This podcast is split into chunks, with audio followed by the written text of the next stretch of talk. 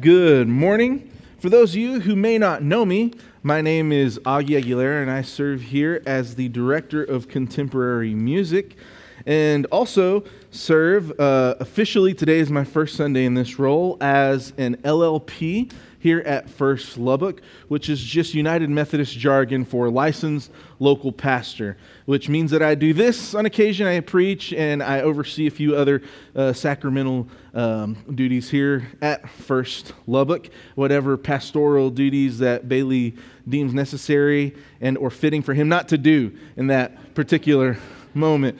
But uh, I'm glad, no, that's, that is not at all how that works. Um, I'm glad to be uh, with you this morning and glad that you are here with us. Today, uh, we're going to be looking at the story that we just read in Genesis chapter 12. And we're going to be looking at uh, Abram, or as we'll talk about him today, Abraham, right? His, his name is changed, and we're also going to talk a little bit about him, but we're gonna we're gonna see who is this Abraham guy that we're talking about because you've probably read and heard a lot about him. So we're just gonna kind of look over his resume, if you will. Abraham is a descendant of Noah, right? And he is this guy that in chap- chapter 17 of Genesis, God makes a covenant with. And he changes his name from Abram to Abraham, and he changes his wife's name from Sarah with an I at the end to Sarah with an H at the end. And he makes, God makes his covenant with Abraham. And there's a few promises that are worth pointing out that God makes to Abraham when he makes this covenant with him. And one of them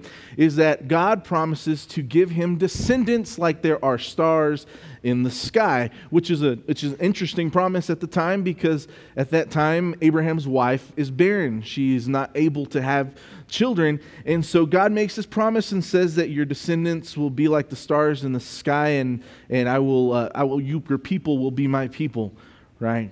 Um, God also makes this promise to Abraham to bless him, that he will be a blessing to the world, that he will also be blessed, and that those who bless him will be blessed. And in the same way, uh, God says that those whom you curse will be cursed, or those who curse you, rather, will be cursed. And so God has gives Abraham this blessing, and there's kind of this secondary and almost this tertiary nature to that blessing, which he says that not only am I blessing you and will you be a blessing, but those who bless you will be blessed, and those who curse you will be cursed. And so Abraham is kind of working here with a little bit of, of, a, of an insurance policy, right? He's covered by God's all inclusive protection plan to bless him and to take care of him and to take care of those who don't bless him and who curse him. And so, in, in a way, he's kind of got this insurance policy, right? And if an, if an insurance policy or if any one thing uh, if the guarantee of that thing is only as good as the person who makes it, well, he's got a, an insurance policy that's guaranteed by the creator of the universe, right? So it's a pretty good deal that Abraham is getting out of this thing. And so God makes his covenant with Abraham. And in modern culture, we understand and we see Abraham very much as a symbol of faithfulness toward God. And so, this story that we read today, it's, it's uh, worth mentioning that there are two other stories in chapter 20 and in chapter 26 of Genesis that are almost identical in a lot of ways. Deals in different places geographically and with some slightly different people. Um, but but all, all, the same, this story happens three times, almost in the exact same way. And the story essentially goes like this You have Abraham and his wife who are traveling to a different place, whether it's because they're roaming through the land that God has given them or because there's a famine, like we read. There's a famine. And so Abraham travels down into Egypt. And, and when he gets there, he's kind of thinking things over and he says, Now look, my wife, you are beautiful. And when we get there, there are people who are also going to think that you're beautiful, and they may not like me very much because, as a matter of fact, they may kill me. So, Abraham says, For my own sake, why don't we just say, You're not my wife? Let's just say, You're my sister. And then also in all of these stories, essentially what happens is that, the, in this case, Pharaoh sees his wife and says, Well, she is rather beautiful. I'm going to take her to be my own wife. So the leader, Pharaoh, takes the wife to be his own but not because of an action that Abraham entered into or did, but because of God's intervention, God's provision in Sarah's life. The leader, in this case Pharaoh, comes to realize that indeed she is married and she is married to Abraham, and that she is not available to be married to himself. So uh, the, the, Pharaoh gives the wife back, and, and in this instance, he asks them to leave, and so they leave and they go away back to their home. And so it's worth mentioning that in, in all of these stories, and in this one specifically that we're looking at today, the wives, right, or in this case, Sarah, Sarah remains pure and without blemish, not because, again, not because of what Abraham has done, but because of what God has done in her life, because of God's provision in her life. And so, uh, you know, a little bit more about how we understand Abraham in our culture. Uh, since I wasn't leading worship today, I thought it would be fun for them not myself, but for them to sing, you know, the children's song, Father Abraham. But then I thought about it some more and I thought, they may not like me that much. They may not come back next week when I ask them to come play next Sunday. So we, we didn't do that. But, but if you've heard the story, uh, it, you know, there's some pretty essential stuff in there about who Abraham is and how we understand him. And indeed, uh, we do see him as uh, our, our father, he is a patriarch of the Jewish people. And uh, in Judaism, Abraham serves an important role because, well, he's the guy, like we just talked about, that God makes his covenant with, right? Abraham is the patriarch of the Jewish line, and this is the guy, this is the guy that makes covenant with God, or God rather makes covenant with, that they still live under to this day. He makes the Jewish people his people, set apart for the purpose of fulfilling God's will through Abraham. And the religion of Islam, Abraham serves as the direct link between the Prophet Muhammad and Adam of our creation story, right? Connects, connects the Prophet Muhammad to the God of Genesis and the God of the creation story that we read in Genesis. And then, obviously, in Christianity, in our own faith, Abraham serves as this father of faith person he is uh, he, he really personifies what it is to be faithful to God. Also, interestingly enough, essentially, the rest of the Old Testament after these stories is about Abraham's descendants, right? About the Jewish people. Abraham is the patriarch of the house of Judah from which the Messiah will come. And so it's, it's, it's, pretty, it's pretty much across the board, everyone agrees. Abraham is a man of great faith. And we read in Romans 4, kind of echoing that idea. We read in, in chapter 4, verse 3 For what does the scripture say? Abraham believed God, and it was reckoned to him as righteousness. He was a faithful and righteous man. Abraham uh, grows up in this place. He's in the land of his father. Everything he's ever known, everything he's ever done, everyone he's ever known, everything about his life is in this place. And God comes to him one day and says, Abraham, I know that this is where you've been and where you are, and everything that you know is here, but I need you to leave the land of your father and go to a place that I am giving you, a place that I am promising you. So just get up and go. And I find it interesting that Abraham, there's no recorded response here from Abraham to God when God calls him to leave this place. All we see in Scripture is it simply says, So Abraham went. You know, so this, there's this, there's this faithfulness to God and this trust in God, in God's plan for his life to just get up and go, to leave everything behind that he knows and that he's familiar with. Abraham, as he goes along in this land that has been promised to him, as he goes along, he builds altars to God. He worships God. He names these places after his encounters with God, and he teaches his family to know who God is, to worship God, to honor him, to be devoted to God. Abraham is a righteous guy. Abraham is an Old Testament personification of faithfulness to God. So now that we've talked about all the, the stuff Abraham has done well, we're going to we're, we're gonna be a little unfair and we're going to look at uh, one of his character flaws, right? Maybe the kind of stuff that may not get posted on Abraham Abraham's Instagram page, selfie of himself saying, "Last week in Egypt, this is what happened," right? Or maybe the kind of thing that he wouldn't, you know, air on Facebook, or maybe he would. I don't know. Um, Abraham's pretty righteous dude, so maybe not. But but you know, we're going to talk about the kind of stuff that wouldn't make his highlight reel, that wouldn't be out there in social media, probably. Abraham, in all of his righteousness and faithfulness to God lets fear take hold and start to dictate the terms in his life rather than his trust and faith in God. He enters into this place, he goes to this place where he's, he's not a native of, right? In the story we, we read that he goes to a place, he's an outsider, he's not of their world.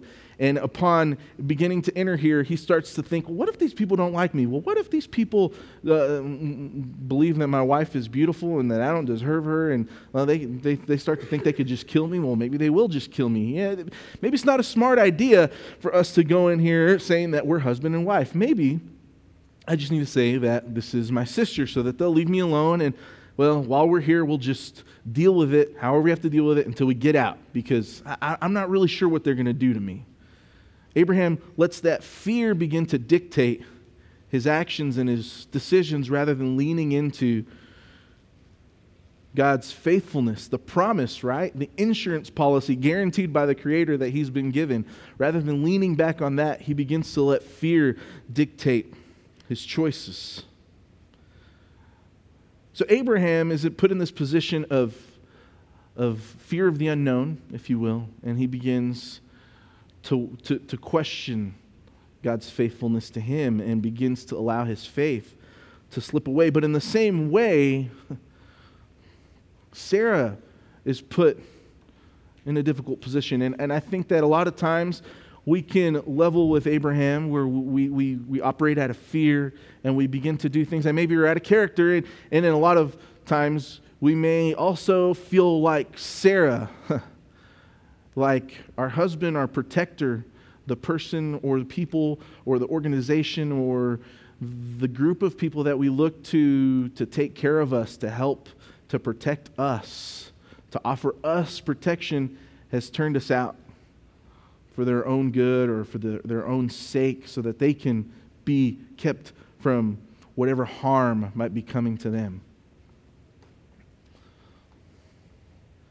So, what. begs the question what would Sarah have felt in that moment? How do we feel whenever we feel like we're uh, thrown out and left to the mercy of the power of others by those who protect us, who care for us, who love us? How do we feel when we're thrown into the wind or when we're disowned or forgotten? So both Sarah and Abraham are kind of dealing, working out of this place of, of fear and abandonment, right? Much like Abraham, we have these survival or these compensatory mechanisms we revert to in these moments when fear begins to take hold or when abandonment begins to take hold in our lives. In these moments, we feel that our protection or that insurance policy isn't enough. And so our protector or our protection has abandoned us, and we start to think, eh, we have to do this on our own. And here's, here's the thing about our faith is that our faith can be fickle and conditional. Amen? Amen? Am I the only one that feels that way sometimes? Our faith can be conditional and fickle. Amen? We're, we're humans. We're humans. That's part of our nature. And just like Abraham was human for all of his righteousness and faithfulness toward God, we're humans. And our faith can be conditional and fickle. And so it's easy for your faith in God to be strong, and it's easy for you to place your trust in God when things are going great when everything seems to be breaking your way and uh, you know even, even like when the small things like you go and you're like oh man like i lost three pounds last week. I wasn't even trying to lose weight right? It's never happened to you? Because it's never happened to me. But maybe that's happened to you and that's a good thing and i'm glad for you. Or maybe like when my wife's trying to pick me up and she says honey have you lost some weight? And i'm like no i know i haven't but thanks for saying that because it makes me feel good right? I, I make light of it but honestly when, when everything seems to be breaking our way it's really easy for us to place our trust and our hope in god because well well, He's got our back and everything's breaking our way. But when things get a little sticky, when things get difficult, our song can change really quickly. Amen? Amen. When things get tough, when life gets real, things can change quickly because we're human. And our faith, like Abraham's faith, is not perfect.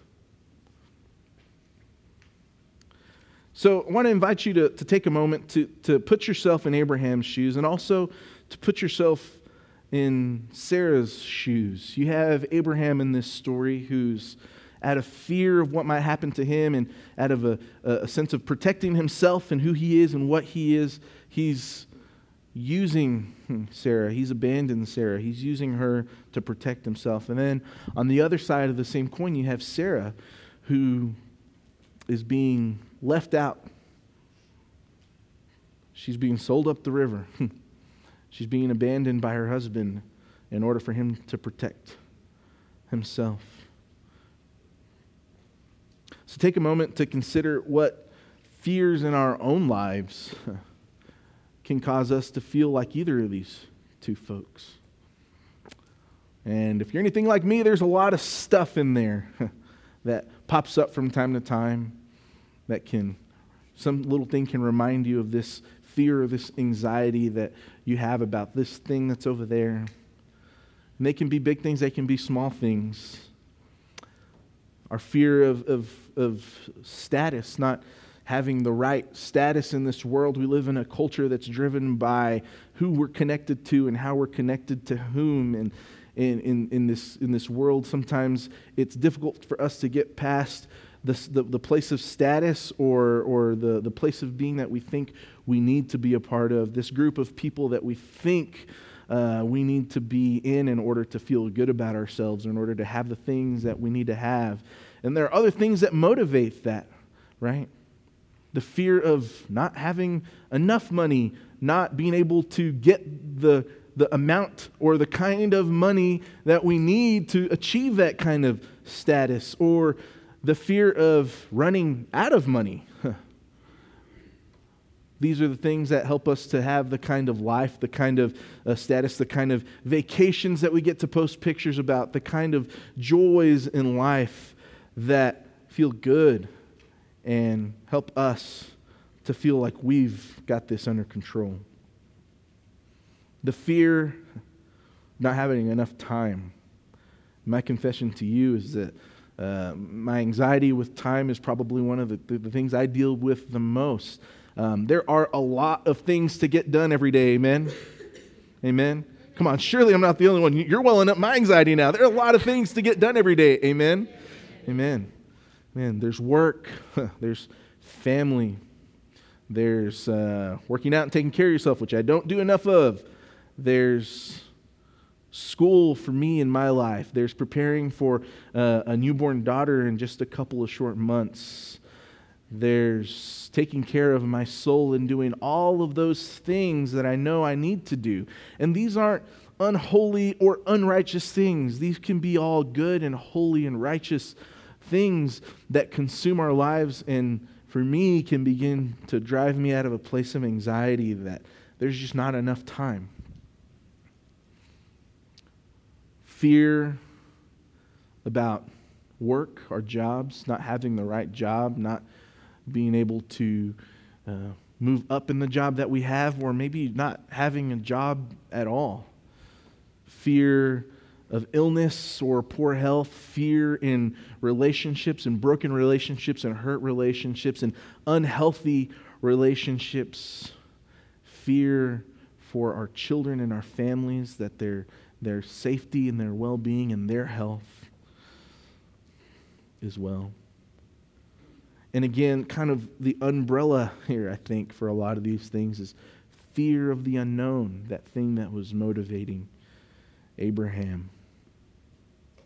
So there's a lot of things that we do when we begin to, we let these fears begin to take root in us. When we, we, maybe they already have, or maybe they're beginning to, or maybe some of these things are already festering deep within us, and we, we need to begin to deal with them. But there are things that begin to happen, or things that we do. There are compensatory mechanisms that we turn to. One of those is work. We tend to overwork in order to satisfy or in order, in order to calm down some of these fears that we have, because by overworking, we can attain the money and the status and the vacations, and we can be a part of the group of people that we need to be a part of. We can be a part of uh, the organizations that we need a part of. We be a part of. We can do the things that we need to do ourselves without any other help to take care of those fears in our lives. We can overwork. We can also overrest, or sometimes just not rest at all. Whenever uh, our life begins to feel overwhelming and we, we really don't know how to begin to, to get all the things done we need to do, or we don't know how to go about, you know, fixing this problem that we have over here. Sometimes the easiest thing for us to do is just try to forget about it and, and think about something else. And sometimes where we pervert rest is that we call things that are not rest, rest, right? God calls us to rest and to fully rest in Him and to replenish our soul. And I don't know about you, but the last time I sat and watched Netflix for hours in a row, I did not feel refreshed. Amen. I just think to myself, what did I do? Just wasted all this time. And so, uh, you know, these things that we think are rest and that maybe feel restful because it allows us to forget the stuff that's weighing on us, the stuff that truthfully God is calling us to deal with and to work through because His faithfulness and His provision will see us through it. These things that we think are rest are not really rest. And of course, we worry, we let anxiety take hold of us and drive us. Times we may feel like we've been abandoned, and so we try. We try our best to convince ourselves that we can do it on our own, that we have things covered. And when we do this, when we do this, hear this, when we do these things, we diminish God's power, we diminish God's creativity, and we diminish God's love for us. Let me say that again. When we enter into these compensatory mechanisms and we allow our fear and our anxiety to drive our life rather than our faith and trust in God, who has promised to care for us, to be faithful to us, when we let our faith slip away because of the stuff in our lives, we diminish God's power, we diminish God's creativity, and we diminish God's love for us. And in all this, we feel that it's just up to us to take care of everything. That our protector, that our husband, that our protection, that our the promises, the insurance policy, the promises that God has made to us are not enough. But in, in these moments of distress, in these moments when anxiety and, and fear overwhelm us, there's, there's things that we can point to that remind us that God loves us. In Isaiah chapter 43, we read this But now, thus says the Lord, He who created you, O Jacob, he who formed you, O Israel, do not fear, for I have redeemed you. I've called you by name, you are mine. When you pass through the waters, I will be with you, and through the rivers, they shall not overwhelm you. When you walk through the fire, you shall not be burned, and the flame shall not consume you, for I am the Lord your God, the Holy One of Israel, your Savior. Hmm.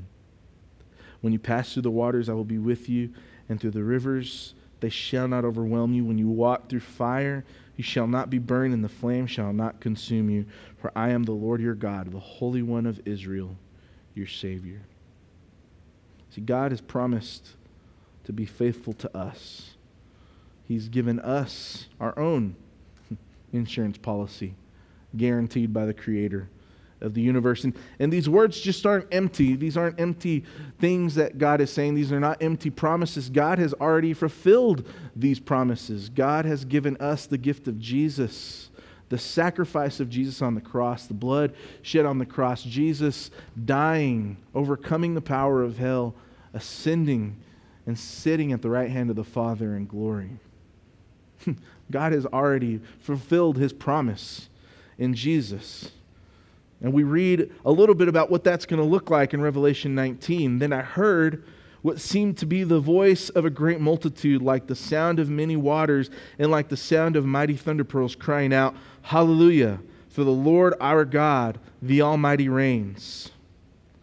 Let us rejoice and exult and give him the glory, for the marriage of the Lamb has come, and his bride has made herself ready. To her it has been granted to be clothed with fine linen, bright and pure. For the fine linen is the righteous deeds of the saints. For the marriage of the Lamb has come, and his bride has made herself ready. You see, God, unlike Abraham, whose faith was not perfect and whose faith was conditional and whose faithfulness to God faltered, God's faithfulness towards us is perfect. And in moments when our fear, like Abraham, when our anxiety of the unknown, like Sarah, begin to well up in us, all we need to do is to turn to God and to lay that stuff down at the foot of the cross and to submit to His will in our lives. Sarah remained pure and righteous because of God's intervention through the actions of the others that Abraham feared. It wasn't anything that Abraham did, it was God's intervention into Sarah's life through Pharaoh that allowed Sarah to remain pure. And God will continue to move and to work in our lives in this way. Jesus paid the price for us and has made a way for us, the church, to be the bride, to be made ready, to be, to be made pure and righteous in the sight of God when He comes again. You see, church, this is the God that we're being called to place our trust, we're being called to p- place our faith and our hope in. A God who offers us grace before we know we need it. A God who sends his Son to make us clean, white as snow, to justify us through the sacrifice and power of his own blood on the cross. This is the God whose faithfulness is perfect, is a God who can overcome the power of hell and lead us to sanctification, to be made ready, and to be, as we read in Revelations, to be clothed with fine linen, bright and pure, when he comes again. This is our God who calls us to a place of hope, to place our hope, our trust, and our faith in him. This is a God who calls us into communion with himself. Let's pray.